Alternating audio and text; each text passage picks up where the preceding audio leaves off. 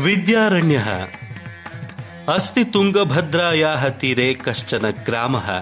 तत्र मायणः नाम कश्चित् गृहस्थः निवसति स्म। मायणस्य त्रयः पुत्राः। माधवः सायणः भोगनाथः च इति। त्रयः अपि तेजस्विनः।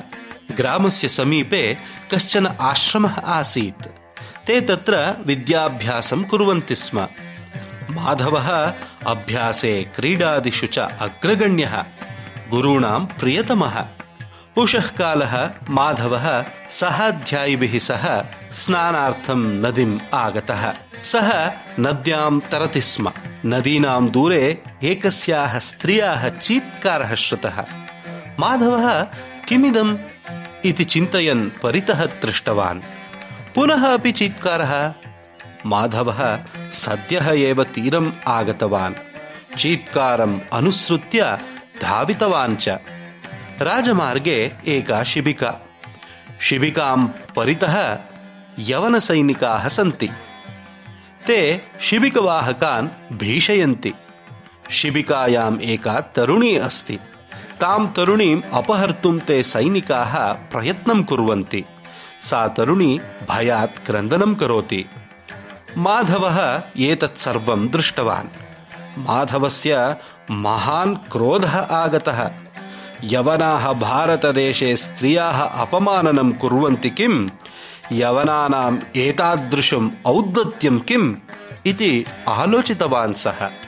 माधवः निरायुधः आसीत्। सः तत् न गणितवान् सद्यः एव आक्रमणं कृतवान्। यवनानाम् उपरि हस्तप्रहारं कृतवान् स्त्रियाः विमोचनं साधितवान् च।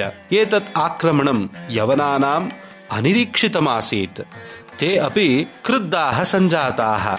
ब्राह्मणबालकं दृष्ट्वा तेषां कोपः प्रवृद्धः।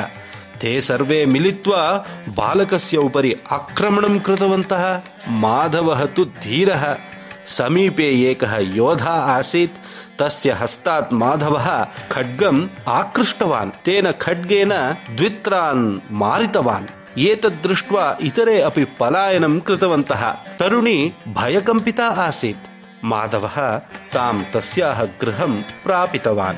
तदनन्तरम् आश्रमं प्रत्यागतवान्। युद्धसमये माधवस्य शरीरं क्षतविक्षितमासीत्। एतद् दृष्ट्वा गुरुः पृष्टवान् किं सञ्जातम् इति।